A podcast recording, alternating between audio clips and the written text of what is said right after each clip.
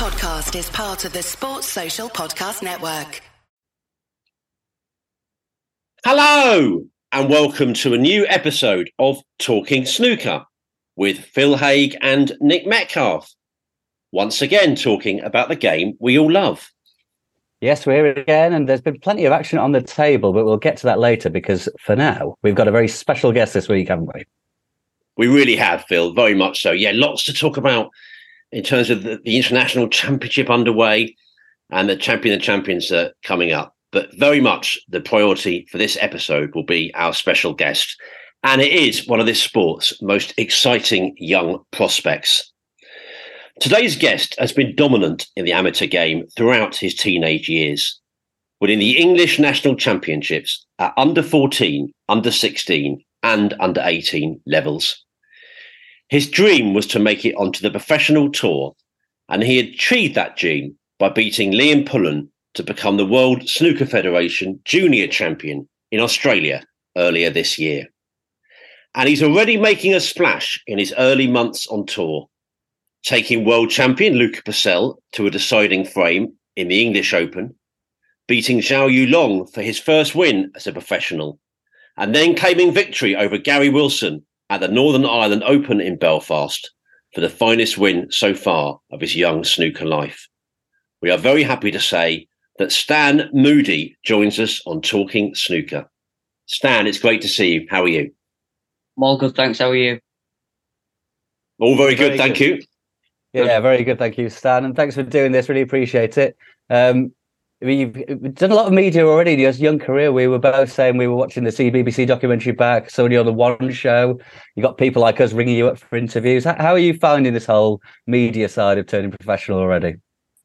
Yeah, um, I'm getting used to it. It's not really my thing. I'm quite a shy kid, but um, it's something you've got to do. So things like this um, is all good experience. So Very much so. Well, you, you, you, you're, you're very good to listen to all the time. As as enjoyable as you are to watch on the table, Stan, we'll ask you loads about your life on, on and off the table. If it's okay with you, we'll go back to the beginning actually and ask about how you discovered that game.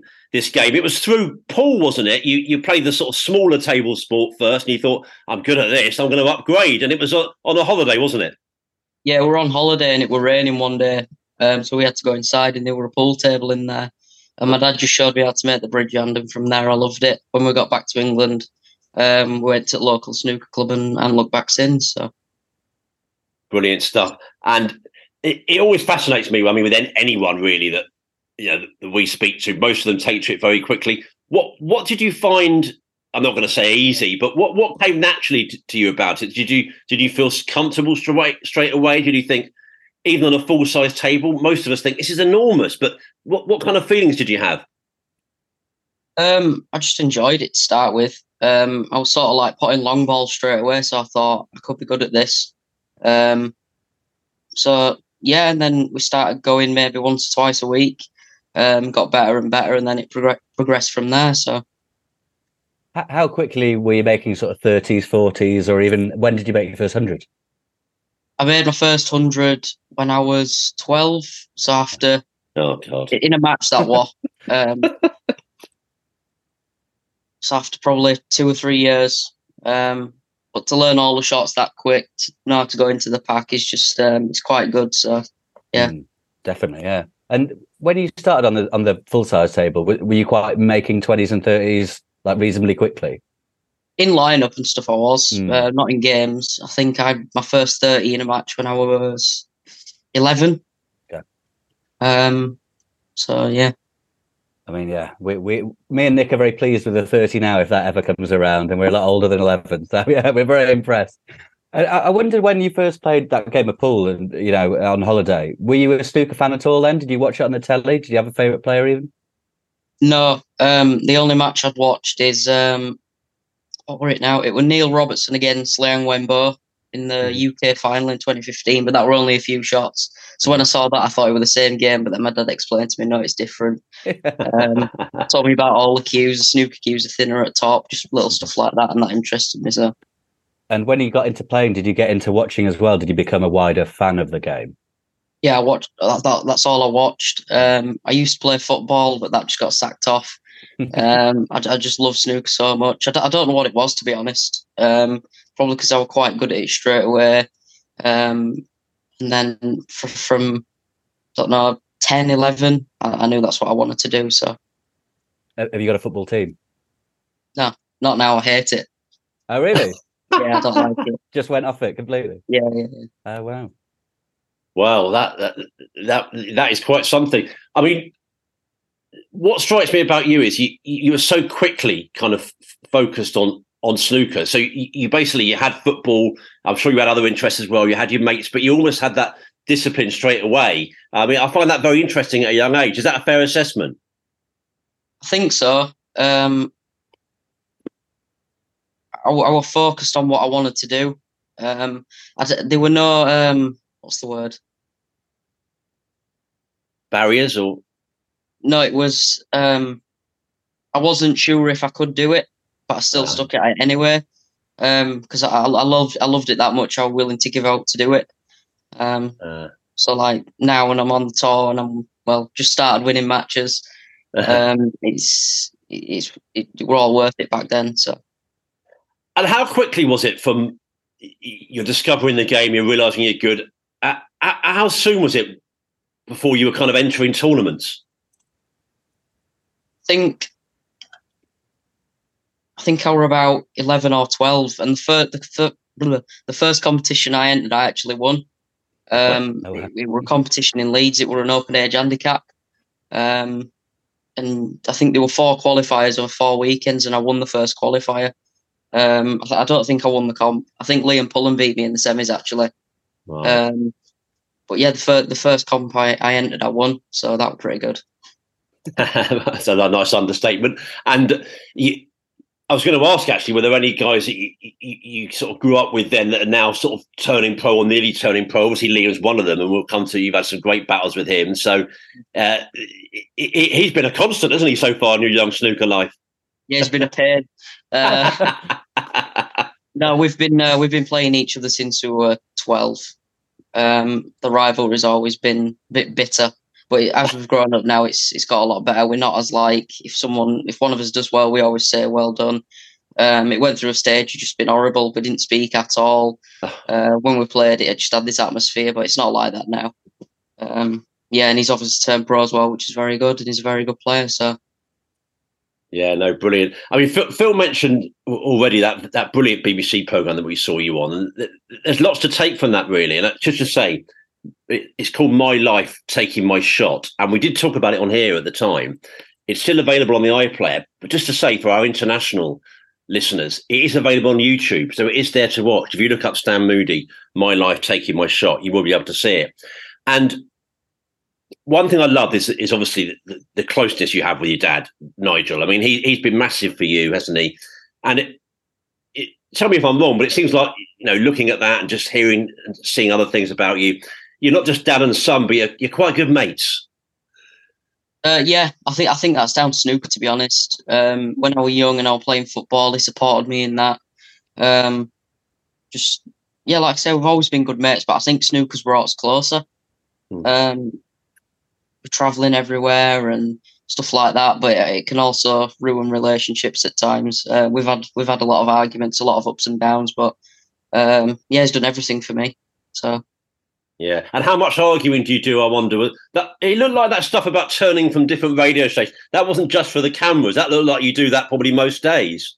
No, we do that. Um, that's not really arguing. I mean, like, if I do if I do something wrong at snooker, he always tells me. Um, he's not one of them parents to sort of say, "Oh, it's all right, it's all right." On to the next one. He tells me what I've done wrong, um, and I think if it worked for that, I wouldn't be I wouldn't be here today. So, do you think that tough love is something you need at times? Hundred um, percent. I'm not going to name any names, but like we've seen parents before, uh, the son loses, and my dad does. My dad does do this sometimes, but puts puts their arm around him. It'll be all right. It'll be all right. And in reality, you're not learning out from that. Um, so the tough love's massive um, and it's worked for me. So, did your dad have any sort of background in snooker as well? No, I think he played pool when he was younger, but that's it. Not to like to like pub standard. Um, it tells me he never lost, but I find that hard to believe. and you've obviously got um, people helping you out in other ways. You've got, uh, is it, you still working with Neil Johnson and Noel Flannery? So you've got sort of influences from a range of places, haven't you? Yeah, um, I'm just working with Neil now. Um, not Noel anymore. He were a massive help to me. Mhm. Um, as most people know, I suffer from a thing called yips. I got it when I was 15. Um, so we rang Noel up and he helped me massively with that. Um, so it, it was it was partly me being determined to get over it, but he, like I say, he, he were a huge help. But um, Neil Johnson, we're still working with Neil. Um, like I say, he's he's up in the technical side, which is massive as well. Um, something to stand up under pressure. So yeah, he's been a huge help. I was going to ask about the yips actually because it, that was an interesting thing to see on on that documentary. Um, are, are you fully over that? Is it still a work in progress? How are you dealing with it? I'm a lot better. I'm probably eighty percent. Um, when I get under a bit of pressure now, I sort sort of start slowing down, but it's not like up down up down. Mhm. Um, it's mainly the pace around the table. But I mean, from what it was, I'm just proud of how much I've improved on that. Um, look, people think it looks daft, and you see comments when I'm playing matches, and it's like, oh, it's so slow. I can't watch this kid. Um, but but it doesn't matter to me. They don't know the full story, so um, yeah. And I mean, obviously, it's sort of a mental thing. That must have been, you know, the game's hard enough to deal with because it's such a Yeah. difficult game, but Yeah. that must have been a struggle mentally to deal with. yeah, it were horrible. Um, when it first started, I thought I'm done. Really? Mm. I'm finished. I can't, I can't get down on my shot. It's over. Uh, so when we got in touch with Noel, it was just like we're a revelation, giving me techniques to do. Um, when I'm there and I can't get down, just to think, don't matter, because it were it were fear of the future. What if I miss this shot? What if I lose this frame? I'm out. I won't get on tour. And it's just all silly things you shouldn't be thinking. You should just Mm. be playing. Um, so yeah, that that's the main that was the main cause of it. But like I say, it's got a lot better now. So Mm. Well, that, that is great to hear. I mean, one thing I'm I, I'm certainly fascinated by is your incredible maturity, as I see it, for one so young. And I've, I've heard you talking before um, about the mental side of the game. Everyone knows, uh, you know, how how important it is, but you've definitively come out and said that's the number one thing, even more than any. Is that how you sort of? st- That was a couple of years ago. Do you still kind of feel like that? That side of the game, what's in your head, is almost the most important thing. hundred percent. Because no matter what you do technically, no matter how good your technique is, um, if you're already in, in the right place, you've got no chance. Um, you see so many talented players, and, and I've been through it as well. Um, on like the start of the season, just losing my head over silly stuff. You miss a shot, and it's just like the world's ended. But in reality, it's just a game of snooker. So it's just getting that mindset. You can have the perfect technique, and your head not be in the right place. You've got no chance. And, who are, I guess you turn to your dad for things like that. You mentioned Noel in the past. I mean, do you have other influences on that score? Because, you know, you're going to have to keep addressing that like everyone, isn't it? It's not, it's a, you know, it's a work in progress throughout your career and throughout your life.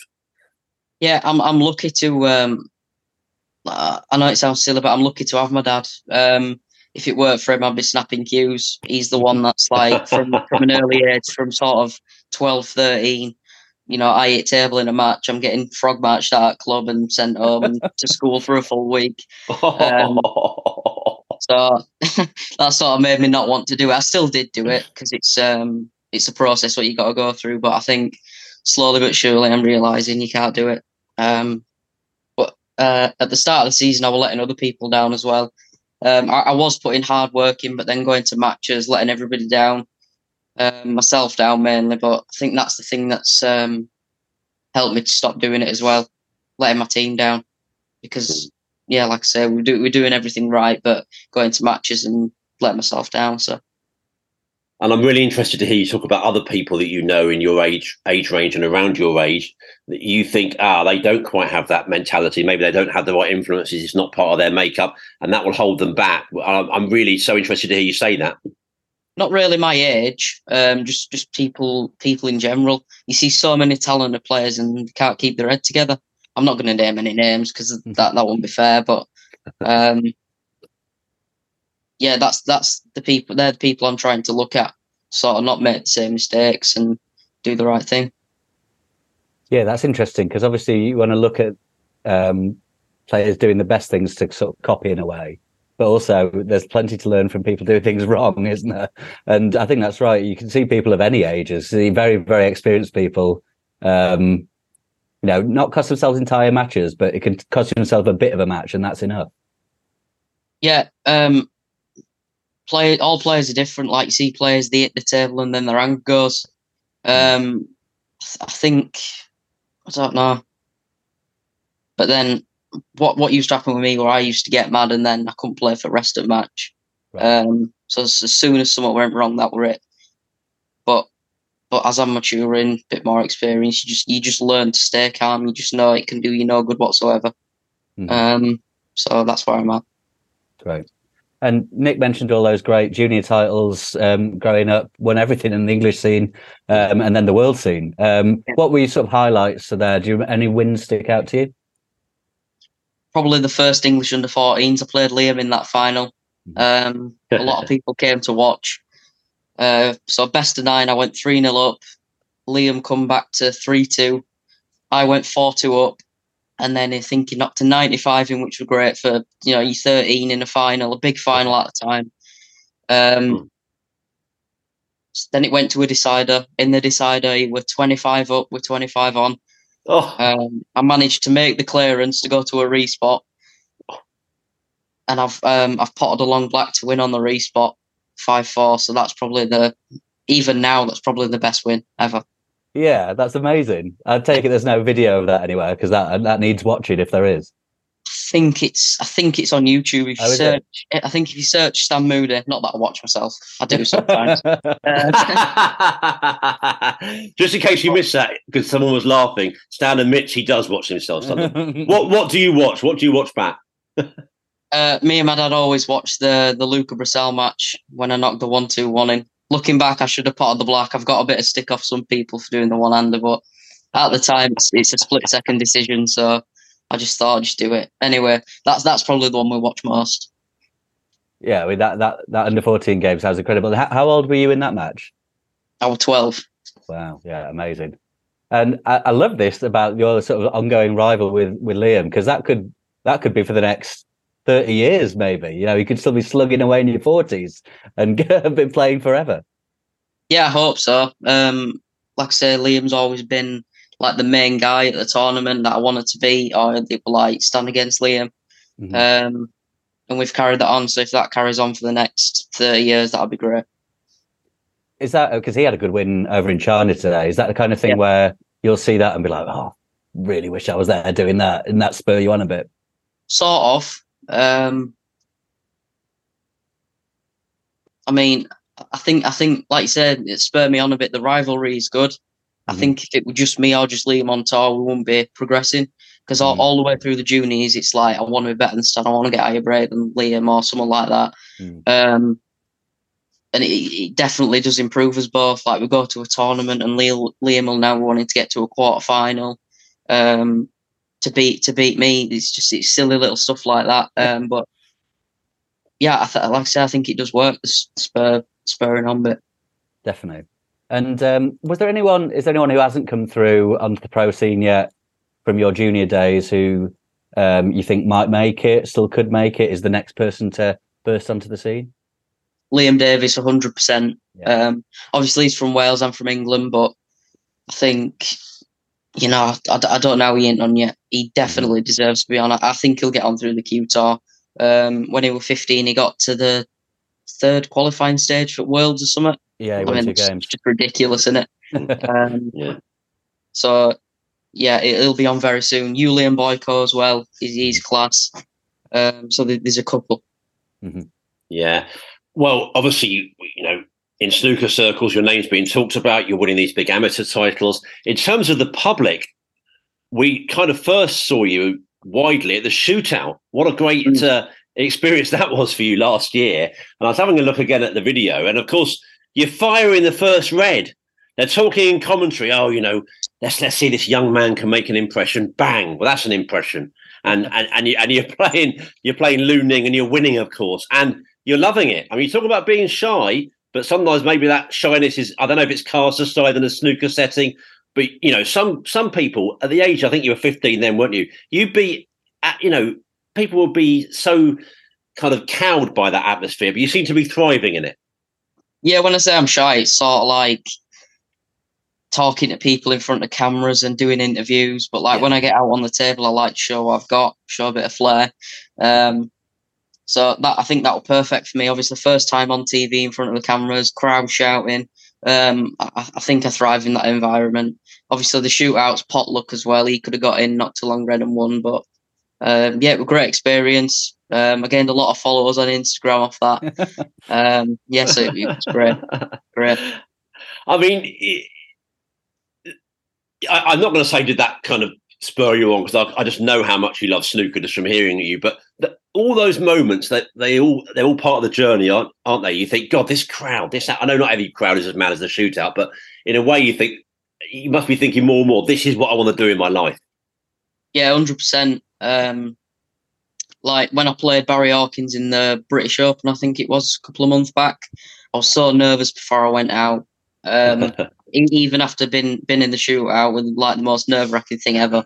But walking out, I was just thinking, don't trip up, don't do this, don't do that. But like when I played Luca, it got a bit better, weren't as nervous. And then when I played Gary Wilson, it was just like it was just normal. It's just what I do.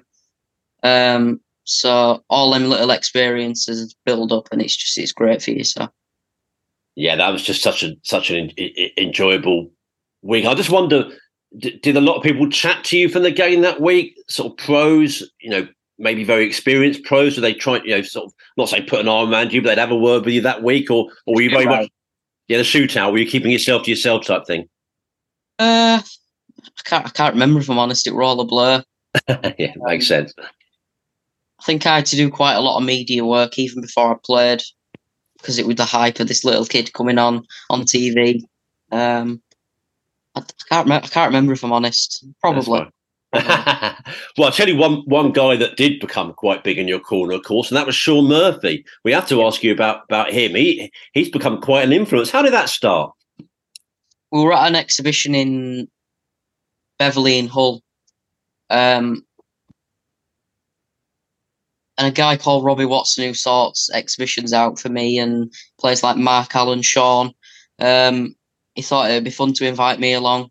Um, and I played Shaun the first frame. We had a laugh, uh, but then after the exhibition had finished, he sort of said, um, "You know, I've heard about you. I've been watching you for a couple of years, and I'd love to help. Obviously, people say we look like each other. Yeah. Um, my, my mom says I'm the better looking one, which I agree with. But um, yeah, yeah, he just said I'd love to help. I think I can help you. Um, so obviously, I'd be stupid not to say yeah. Um, and it went from there we're good mates now. So yeah, it's it's fun. Well, you seem to have a lovely time together. Phil, maybe it's the right time to just have a bit of um, correspondence from friend of the podcast, Gareth Williams, who who asks, please could you ask Stan if he ever gets fed up of hearing the comparisons between him and Shaun Murphy? I would love to hear what he makes of that himself. Do you get tired of all this talk? No, I find it funny. Um, I, I, think it's. I think it's. Um, I don't know yeah, people say you know, like I'd love to just see Stan on his own. Um, he'll he'll be getting sick as this Stan and Shaun thing, but I quite I, I think it's quite funny to be honest. Um, like mini me and stuff like that, so it don't bother me. And there's a lot worse people to have in your corner than a former world champion as well. Yeah. I was I was at the English Open at Brentwood actually when you were playing on uh, next door tables and you had the game with Luca and uh, Shaun lost. I can't remember who he played now. He lost a close game, but I wondered if he was getting distracted by watching your game next door. Was that a funny experience playing sat right next to him? It was. Um, I, I, I, didn't think it helped him to be honest. Like when when his when his opponent were at table or the referee was setting balls up on his table, he were having like a sneaky look. And I think you've got to be watching your own game. I mean, at certain times I look over. It happened in Ireland twice. Mm-hmm. Um, we were sat next to each other basically, and yeah, it's it's not it's not ideal, but I mean, we're professionals at the end of the day. We've got to get on with it. Mm-hmm. Um, so yeah. I was going to ask about the shootout as well. You mentioned before because that's sort of seen as um, a tournament that should bring in more uh, younger fans, appeal to a younger audience. You're obviously the youngest player on tour. Um, is that something that uh, you a fan of the shootout? Is that something maybe your friends uh, watch more than traditional snooker? Uh, I don't know. I don't think so. But I mean, it's it's a great event. I, I, it's controversial or not, I don't think it should be a ranking event. It's potluck. Um, I think the only way that I know it's a different subject, but I think the only way they could make it a ranking event is sort of um, make sure they play the full frame. I know that I know that's a completely different thing, but make sure they play the full frame, and if you if you win it, that's fair. Mm-hmm. Um, but yes, I, I don't think. I think younger people will tune in to watch it. It's more of a fun event. It's not you sat. You've got to sit quiet. Um, it's a bit short, so you don't have to focus for as long. But yeah, maybe, maybe I don't know. And back back to your journey through the the amateur ranks, and obviously turned pro in Australia. That must have been a sort of mad whirlwind time going to the other side of the world. Um, what was that whole experience like winning the WSF Junior over there? I don't know. It was obviously it was great. Um, other side, other side of the world. I hated the plane. The plane journey was horrible. Um, some some ridiculous like 21 hours. It, mm. it, I don't I don't really like flying, but anyway, um, it was great. I went with my brother. Uh, we just had a laugh, to be honest. I think that's why I played so well. Mm. It was like the Sukura side to side thing to the to holiday. Um, I went just to have some fun and it worked. So, and that must have meant a lot getting the big win over your rival in the final. Yeah, um, we spoke to, we spoke to each other a bit before the match, but not loads. Um, and I think somebody asked me after the match what what were the difference, and I just said, Liam let the pressure get to him too much. Mm-hmm. Um, I just managed I just managed to stay calm and do my thing, and it worked. And I didn't know he had a brother. Actually, is he older, younger brother? Is he involved in snooker at all? No, um, I, I, I don't really know why I came. I think it was just just for a laugh. He, really wanted to go. Um, he loves snooker. He plays himself. Not very good, mm. like, but um, yeah, we were a good laugh, good fun. I'm actually a twin, so he's he does his own thing. So right, I didn't know that. I don't know if I just missed that. That's interesting. Um, do you ever practice together or anything? Then is he good enough to do that or not? No, no, no, no. He's like if he gets a twenty break, he'll be happy. I think his eyes are like twenty seven. Um, oh. You can play with me and Nick then. That's fine. yeah, I'll, I'll let him know. a three-way Tony Meo trophy. I can see it. and you must have been pleased to um, in Australia. I mean, that must have been a great way to get on because um, you had a, two or three cracks at Q School, I think, and you only ever hear how horrible an experience Q School is. You must have been pleased to have to avoid going back there. I think it's only horrible for the people that have been there two and three times and they've dropped off, mm-hmm. um, because that that is their livelihood. I mean, it yeah. probably will be a horrible place if I fall off in two years and and I've got to go back there and the pressure. But I mean, when you're a kid, you you don't really feel pressure when you're very young. Um, I I just enjoyed every experience. Um, so so I don't know. It's more excitement going to Q mm-hmm. school, playing on the pro tables um, proper referee and stuff like that. So I, ne- I never, I never felt that. Yeah. Well, that all makes sense. And uh, well, Stan, you're an absolutely brilliant guest. We have we have to say, and we should say, you are listening here to Talking Snooker with Phil Haigh and Nick Metcalfe, and uh, a terrific guest in Stan Moody. Hey, it's Kaley Cuoco for Priceline. Ready to go to your happy place for a happy price? Well, why didn't you say so? Just download the Priceline app right now and save up to 60% on hotels. So, whether it's Cousin Kevin's Kazoo concert in Kansas City, go Kevin, or Becky's Bachelorette Bash in Bermuda, you never have to miss a trip ever again. So, download the Priceline app today. Your savings are waiting. Go to your happy place for a happy price. Go to your happy price, Priceline. Stan, we're moving on to your professional days in a moment, but I actually want to ask if it's okay about about school. And it, it seems like they've been very supportive to you, and kind of you were doing a little bit, you know, less and less school as you went along, and then almost uh, stopped doing school at all. Is that how it worked? Yeah. Um, so when I were in primary school, it were a bit of fun snooker, but like I say, as I got older, it, it got more serious. So year seven, I think I did. I think I did the full year year eight, I did three days a week. Um, the same in year nine. I got Mondays and Fridays off. So my dad went in school and just said, um, it'd be great if we could have some time off because the players he's playing against are playing full time and it's not fair. It's not a fair thing. So he went in, showed him some videos of me playing, and he said I didn't even know he were a snooker player. Um, he just goes around, does his own thing with his mates. Um, so yeah, that was quite funny. Um, and then I got better and better, and it got down to two days a week going in. But then it, it just got sort of pointless because it was at the time of like mock exams. Um, and I was going in and just writing random stuff down because I didn't have a clue what I was doing. Um, so the school got in touch with council and just said, "Can you have a meeting?" So we met up at my old my old practice based levels um, with the council, and he just said, "Now now I know what he does." Uh, playing snooker, you, you're free to go. So it weren't like it weren't like I was ringing up every day saying he's not well and stuff like that.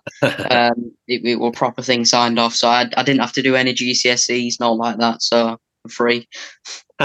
what, what, was there a, was there a part of you, or maybe you were getting influence from elsewhere, that thought at one stage, I'll combine the two? Because every snooker player and every sports person has a different approach. Some continue a bit with their education while they're playing, but you obviously thought the best thing for you, no, I've got to make it in snooker. I'm putting all my eggs in that basket type thing. Yeah, at school it was just a thing I had to do. Um, if I'm being honest, I didn't really listen. I was just, I was just there because I had to be. Um, or, or I just I just wanted to play snooker. I d- I didn't really care about an education. People say you need a backup plan and all that, um, and I never thought like that. So I just thought I'm sort of wasting my time here. I want to be on the practice table. Um, so yeah, that makes sense. And your mates at school, your friends, I know we got a brief glimpse in that in that very good program we talked about from the BBC. They seem to be very supportive of you and you know wishing you well and really enjoying your sort of snooker journey. Is that was that a fair representation of what it is like and has been like for you?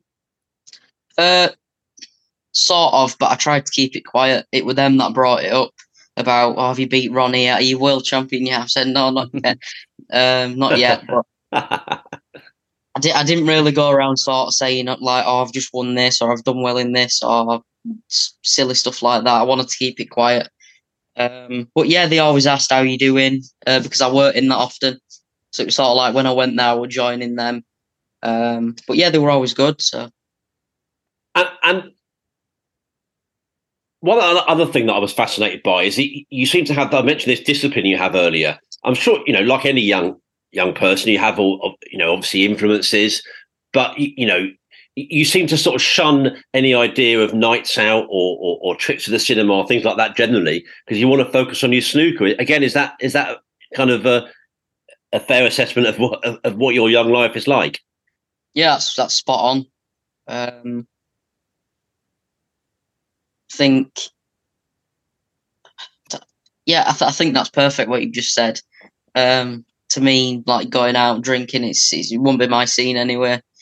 Um, I've, I've always been dedicated. I've never sort of wanted to do anything else. So I think that's helped from a young age, getting that instilled inside me. Um, this is what I want to do. This is what I am going to do. So yeah. Well, it's certainly served you well so far, and and uh, we should move on to you know, a, a great when you had over Andres Petrov in in world qualifying. That was a hell of a of a victory for you. And I was interested to read a, an interview with our own Phil Haigh, uh, and you, you said you couldn't breathe. That's how much you were struggling during that match towards the end. It was a it was a hell of a moment for you, wasn't it? Yeah, at, the time it was massive. Um, you know, getting my first world championship win over a best of nineteen against somebody somebody who's been on the tour already for a year. Um, he's got a lot better since then. Obviously, beating Mark Allen in Ireland, that that was that was just a fantastic win. Um, going into it, I was very nervous, um, and it was just it was hard to get over the line. Nine five up, and then getting back to nine seven, you start thinking, "Oh dear." Um, but managed, managed to stay cool and got over the line. So yeah. And he was very complimentary afterwards. He was saying you're the best. I think you were 16 at the time. You're the best 16 year old he's ever seen. Um, and yeah, like you say, he's, he's been on tour. He's seen quite a lot, so that must have been nice to hear.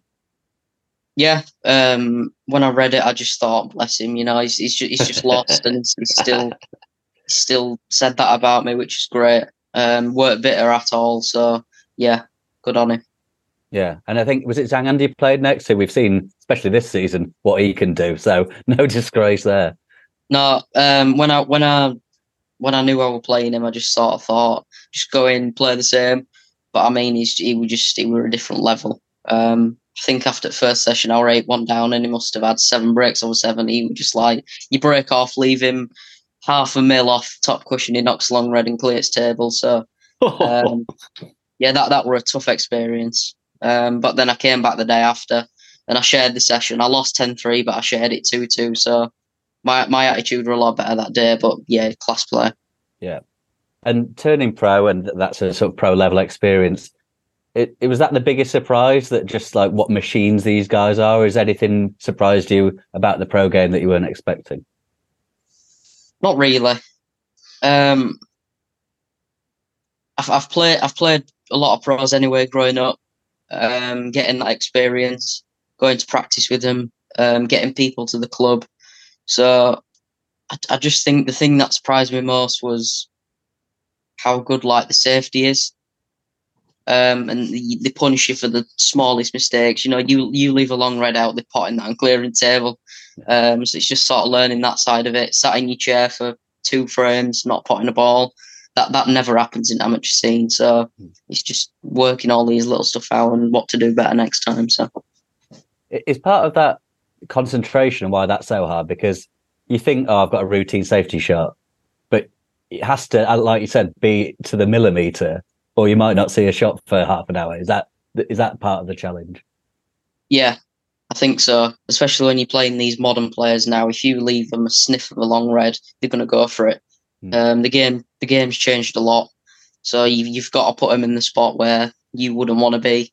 Uh, but doing that on these quick slidey tables now is very difficult. But yeah, and uh, I watched one of your early games. Actually, you obviously played the Championship League, and I think this is your, it was your first game in sort of knockout pro tournament against Slessor in the European Masters. And yeah. uh, I think you, I'm right saying you were four three up, lost five four, very tight game. I mean, that is a baptism of fire onto the tour. I mean, there's no easy games, and that was that a, a stinging loss, or did you take that in your stride? At the time, it was um, because I was 3 0 down, battled back to 4 3 up, mm. knocking, I think it was 70 and a 118 in. Um, so to come back like that, I was proud of myself after the match, thinking you've done well. You didn't just sit there in your chair, not wanting to be there. Um, but I think I had a chance to win at 4 3 up, and that it did hurt at the time. But look, watched it back, learned a few stuff from it, and went on to the next one. So still doing the same now. Yeah. I wonder what what was it in a way a good thing that the Championship League was the first event and it didn't have fans there. Did that kind of feel like a, a bit of an easing in? It's not the biggest event of the season. Was it a, almost a nice way to start type thing? Not really, because I didn't win.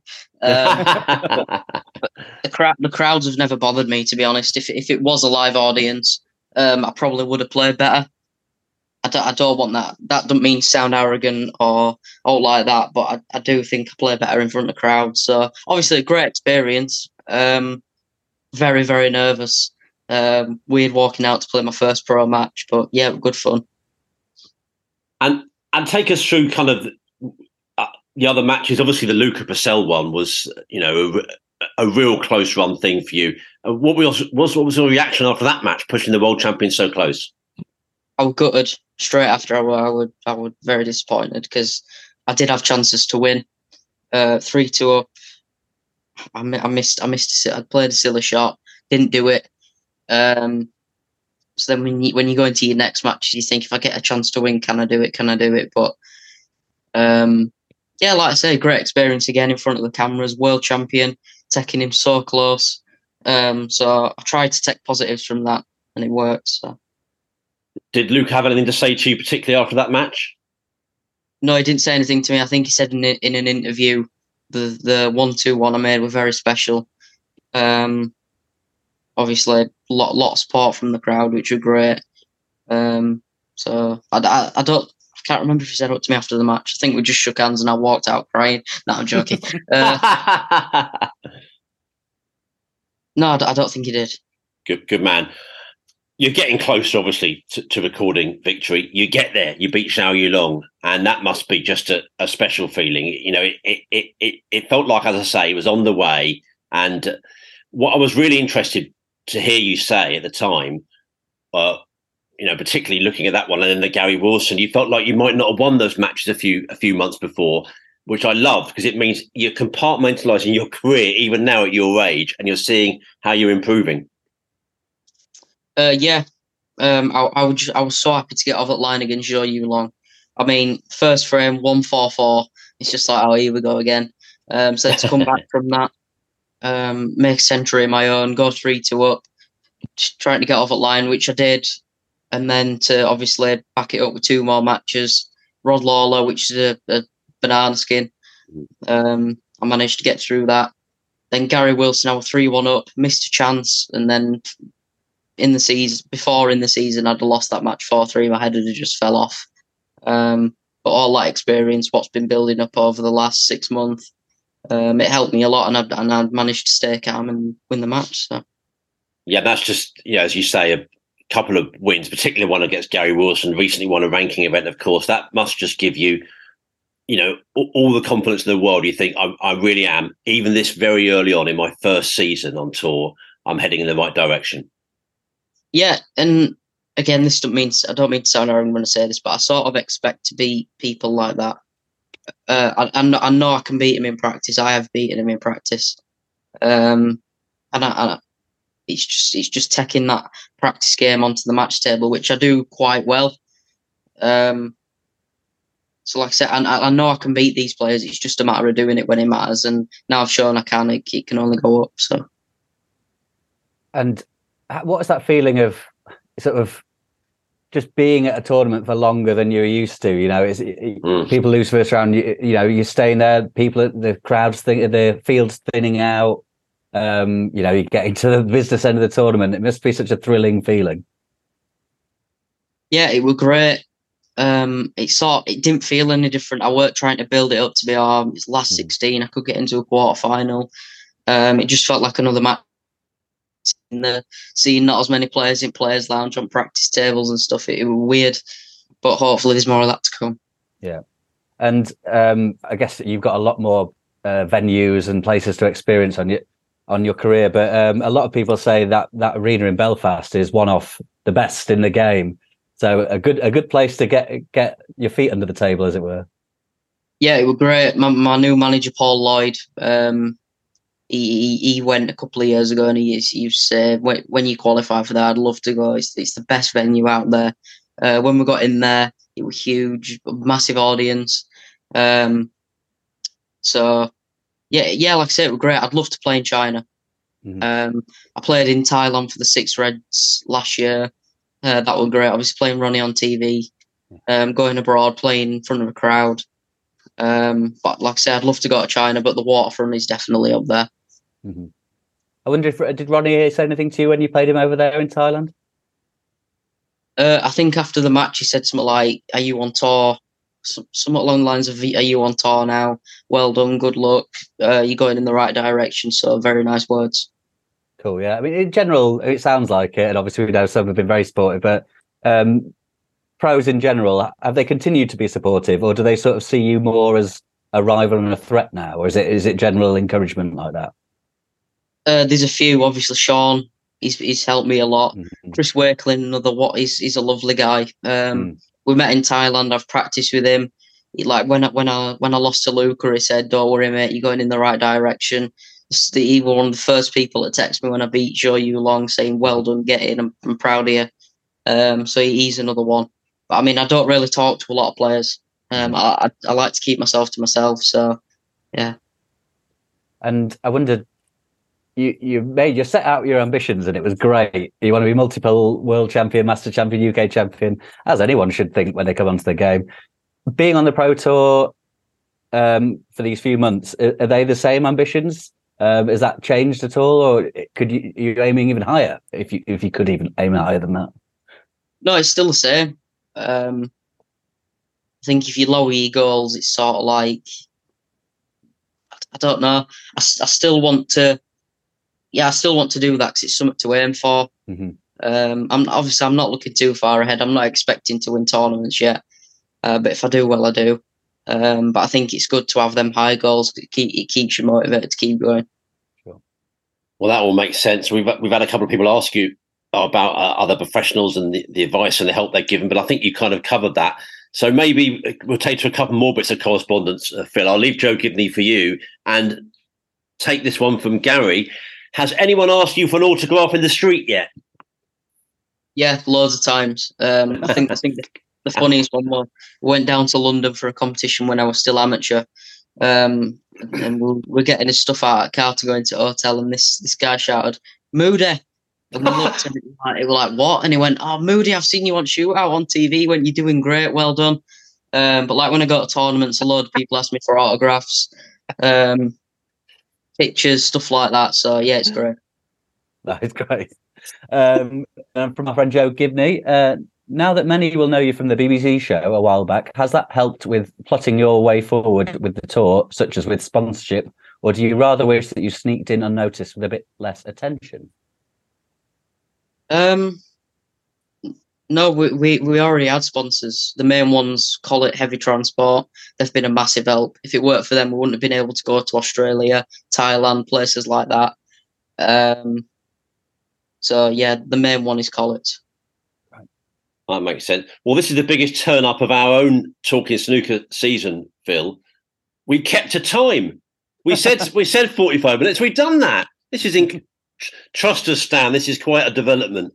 Um, I mean, we've already we've already talked a little bit about your future hopes, but we'll we'll let we'll end on on that. I mean, I've heard you say that you, you are seeing these first couple of years as you're not going to put great pressure on yourself in the round. You're going to sort of treat it as a learning experience. Is that sort of still your mindset? Yeah, um, absolutely. I'm just this is like my apprenticeship. I'm just seeing what happens, enjoying it, learning as much as I can. If I win, I win. If I lose, I lose. Um, it's all good experience. It's all part of it. It's happened to like Neil Robertson. He got on at 16, fell off, and now he's he's one of the best ever. So um, yeah, not putting too much pressure on myself and seeing what happens. Final one from me because I, I, do like a nickname in sport. What I've heard a couple for you. What what do you want your nickname to be, or, or would you rather not have one? No, it's um like I said, the guy I mentioned earlier who gets all the exhibitions, Robbie Watson. He gave me one the action, like the cue action. I, don't know why, but that fits. So when people say "Stan the man," that's a load of rubbish. It's "Stan the action." So people people remember that one. It's not "Stan the man," it's the action. Great. It's nice to put that to bed now because sometimes you know you get a few sometimes, but we can clear that up already. It's the action. Yeah, that's right. Memo memo to Rob Walker, uh, Phil. We we got to get we got to get this one right. You know when you when you, are going down the steps at those uh, the biggest tournaments in the game. Stan, you, have been a brilliant guest. We we really are most grateful. You've been a, you've been a delight, and you know thank you so much. And uh, come back and see us again one day, please. Even if you're world champion, will you? Will do. I won't forget. Thanks for having me. Brilliant. Cheers, Stan, and best of luck for Cheers, the guys. Thank you. All the best to you, and uh, and indeed to your, your dad Nigel as well, and everyone connected with you, Stan. All the best for the season. Thank you very much indeed. That was brilliant, wasn't it, Phil? What a what a, a terrific guest that was. We, you know, we learned learned quite a bit more about about Stan there. I can't get over the maturity of him. I mean, just think mm. it's frightening. Think about myself at 17. I think, bloody hell, coming on a podcast, being that good at something to start with, and then talking about it that well, it's it's quite something. Yeah, fantastic. Yeah, uh, all these guys. Um, I spoke to Liam Pullen, Liam Graham. Um, these teenagers coming on tour, they're all so mature. Maybe something about this sport maybe develops that in you. But uh, yeah, brilliant talker, Stan, brilliant player. So uh, uh, yeah, it's going to be fascinating to see how he develops. But he's certainly got the work ethic, the dedication, the team behind him. Um, yeah, can go all the way. Yeah, no, very well summed up. And uh, that was just a, a, a, wonderful guest in, in Stan Moody. We hope you enjoyed uh, listening to Stan there as much as we enjoyed uh, our conversation with him. And we should say you are listening here to Talking Snooker with Phil Haigh and Nick Metcalfe. Phil, the international championship is well and truly underway in, in China. And well, the big line to say is that no one wants to win it. All these big stars, they're, they're tumbling out. I mean, it's, uh, you know, qu- quite a, a, tournament so far, actually. It really has been. And, uh, well, let, let's go through a few of the stories then. And well, it's fair to say that Judd Trump is not struggling so far. At time of recording, we should say it's now 22 ranking event match wins in a row.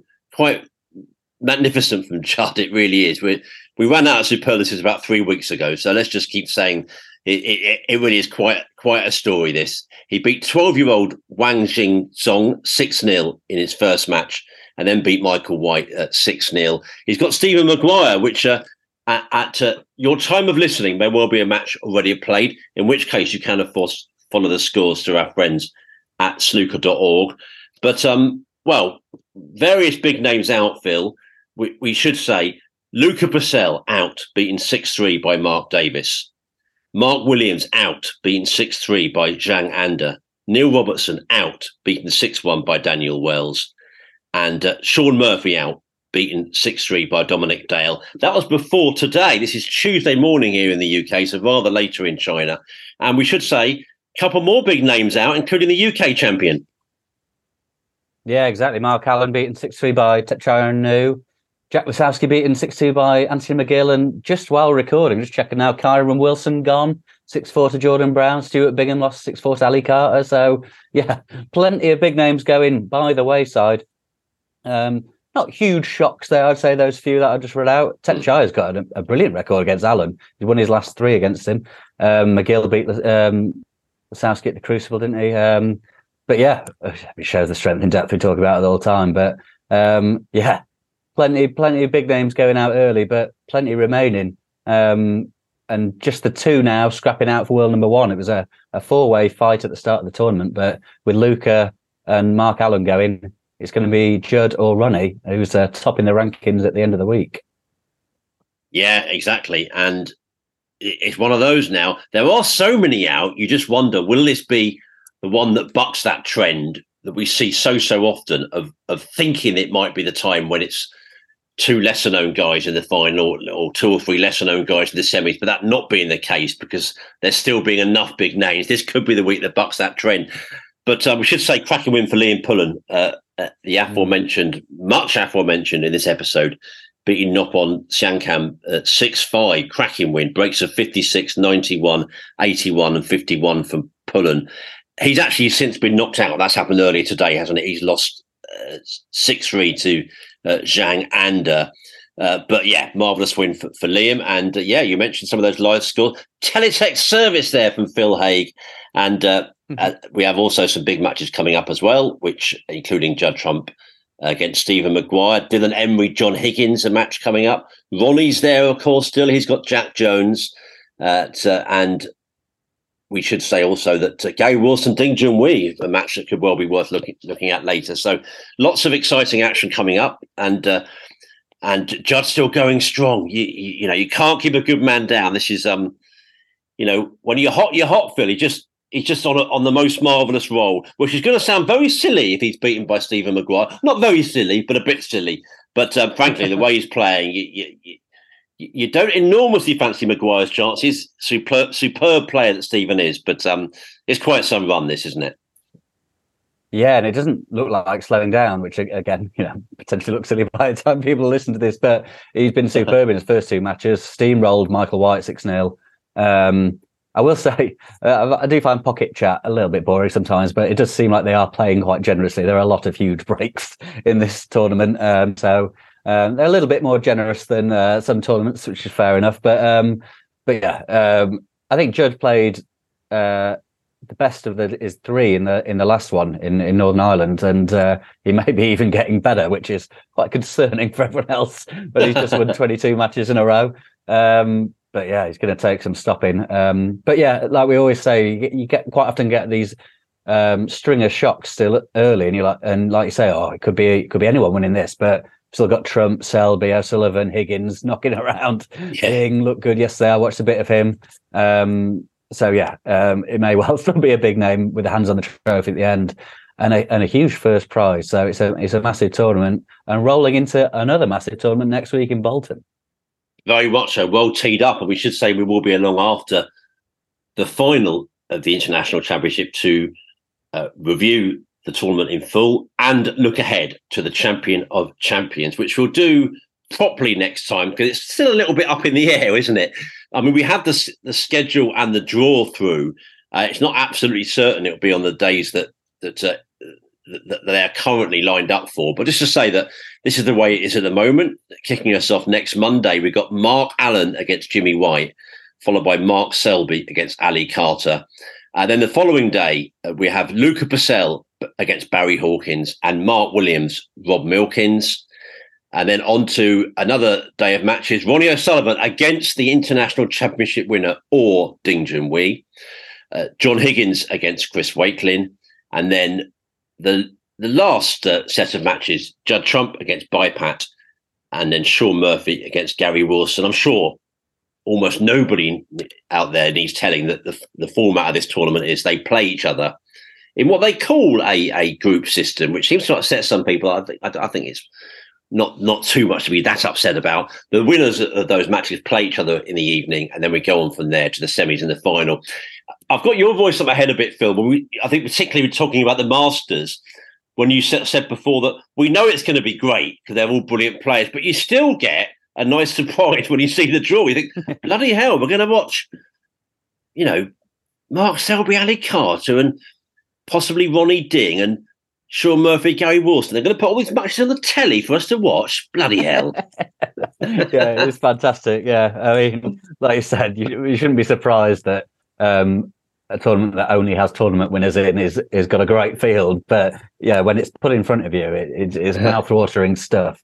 Um, yeah, and it's always a, a highlight of the calendar, and uh, it'll be interesting to see what innovations they come up with this time. I know Matchroom usually tinker with some uh, dress codes and ideas. Not always popular with everyone, but um, it'll be interesting to see what they come up with. And uh, yeah, uh, whoever gets goes deep this week is going to be busy again. But like we said recently, Judd Trump has proved that it doesn't have to be uh, too much of a problem for you if you just keep that form on rolling. But um, yeah, imagine if he if he won in the international and head back to Bolton to try and make it five on the spin.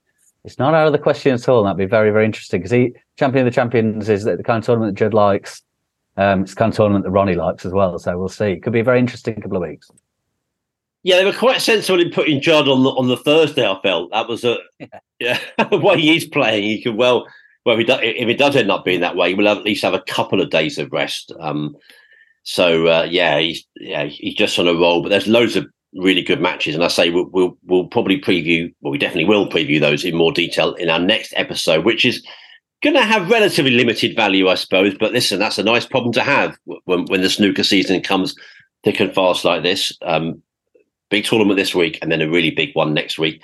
And then, Phil, remember, remember the 25th of November, the UK Championship just around the corner. And we should say, actually, uh, very happy that the journalist and author Matt Bishop will join us uh, to preview that tournament. Uh, we very much look forward to his company. So that's coming up soon as well. Uh, as we get to this late part of the autumn into the winter, just a brilliant time uh, for snooker fans. We've done about an hour, Phil. I think maybe time to move on to any other business. I'm sure you've you've got stuff to say. I say the UK on the way. Women's Masters next week. I had a look at their calendar, reminding myself that's at the Frames Sports Bar in London, November 17th to 19th uh, for that tournament. And one for me, actually, my new column for Sporting Life is available to read where I'm arguing that I don't think Judd Trump is yet an all time great of snooker. I've been delighted with the response on social media, forums, podcasts. Uh, it's even been discussed at a couple of snooker clubs, people have told me, Phil. Amicably, I think it's uh, fair to say. I'm pleased to say. So that's great. That column available now at sportinglife.com uh, forward slash snooker. And uh, quick correction for me, actually, as well. As you know, Phil, I, I, like to keep mistakes to a minimum. We all know that. But the old one does creep in. And I, I have to say that um, Michael McMullen was not at the recent Northern Ireland Open. I think I suggested he was because I heard him conduct some player interviews. They obviously were recorded uh, interviews from a previous date. Uh, I did say, I think, on air that it wasn't easy to tell. And obviously, on that one, I was wrong. Michael not present on site. I'm very happy to clear that up. And Phil, it's time for us to say we cannot wait for the Ronnie O'Sullivan documentary, The Edge of Everything, available to watch in selected cinemas from November 21st and then on Amazon Prime on November 23rd. We waited a while for it. We know there's going to be a, big focus on Ronnie's seventh world title that he, he won 18 months ago at the Crucible. Um, but judging by the trailer, an awful lot more as well about Ronnie's remarkable life, incredible life on and off the table. And I think, like most snooker people, Phil, we just can't wait to see it. Yeah, yeah, we waited a while, but um, the trailer looks excellent, and what we've heard about it, um, yeah, until that news came out, I didn't know it was David Beckham's production company behind it, which is a massive boost. I mean, you're not going to find anyone, any many people with a bigger profile, a bigger reach through their social media profiles and stuff. So fantastic for the game. Um, obviously, I've not seen it, but I can't imagine what could be in it that wouldn't be fantastic for the game. Um, so it's going to be it's going to be good. Yeah, um, like you say, it's in some cinemas. Um, it's not in one in Sheffield, but I may even pop up to Leeds to one to see it on the twenty first because there's that live Q and A um, with David Beckham and Ronnie O'Sullivan, which sounds uh, like it could be very interesting. Um, but yeah, great news for the sport. It seems um, so that that'd be great. Um, and yeah, it's just uh, just non-stop Stoke at the minute. Nine hundred still going on. Um, I was watching a bit of that last night. Um, Patrick Wallace won on Monday. Uh, Jayson Shaw, the pool player, is playing in it this week. So that's quite interesting. Um, yeah, it's just busy, busy time, isn't it? Good breaks being made in the 900 as well. Every time I saw seeing clips, and the people, you know, really, really compiling some nice breaks. And mm. by the way, we should say, um, now it comes into my head with with that kind of timed format. Not a terrible idea from Stan there, was it, to complete the frame? I thought that could be a you know, a, another form of. I know people, you know, say we, oh, we can't have another shootout. Well, we can if we want, and may, may, maybe we can. Um, maybe, maybe that could be one, but t- t- timed but completed frames, eh? Yeah, I suppose just a one frame match instead of like I guess is that what Pot Black was like, I suppose, which is uh, credited with a huge uh, influence on the game. So yeah, um, yeah, I've not actually heard anyone suggest that before, so that was quite an interesting point from Stan. Um, and yeah, I mean, what a way to sort of as a 15 year old to be thrown into that atmosphere. Uh, great that he said that he, he loved that because um, we've had players say before that it's the most nervous environment they've ever been put in in the yeah, shootout, more so yeah. than other tournaments. So uh, encouraging stuff that Stan enjoyed that. Didn't Mark Williams even say that in a recent one? I'm not saying Mark, him, yeah. Mark, said he's never been more nervous, but he's like most nervous I've been for a long time. One of the greatest players in the history of the game. But um, yeah, I'll tell you what, mixing the old eras there. I like the idea of a of, of, a shot clock for Eddie Charlton back in the day, and some of those chat. Oh, Cliff, Cliff, you got twenty seconds. What? I beg your pardon. but um, well, we should shoot off. I think we, we we've had had a brilliant episode here. We're back probably late Sunday, early Monday coming up when we'll uh, talk about the climax of the international championship and look ahead to the the champion of champions. And uh, well, what are you fitting anything else in apart from snooker, Phil? I'm doing the odd little bit, your your your chore here and there. You know, rushes the shops to buy this and that. Back in front of the telly. yeah, just about. Yeah, that's about right. Um, yeah, it's it's great. I love I love these early morning stuff in in China. Um, a lovely way to set up the day. So yeah, no, it's been good. It really has, and um, I salute you and say thank you so much, sir. I'll see you next time. What a great guest we had in Stan Moody. I think just one of our, our best for some time, actually. And uh, all the best to you, Phil. Thanks for your company. Enjoy the rest of the tournament. Yeah, pleasure as always. Thanks everyone listening, and thanks again to Stan. Um, hope everyone enjoys it.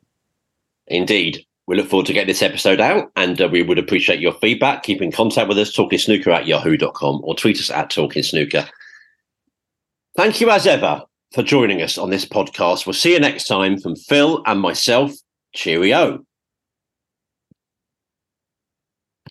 Sports Social Podcast Network.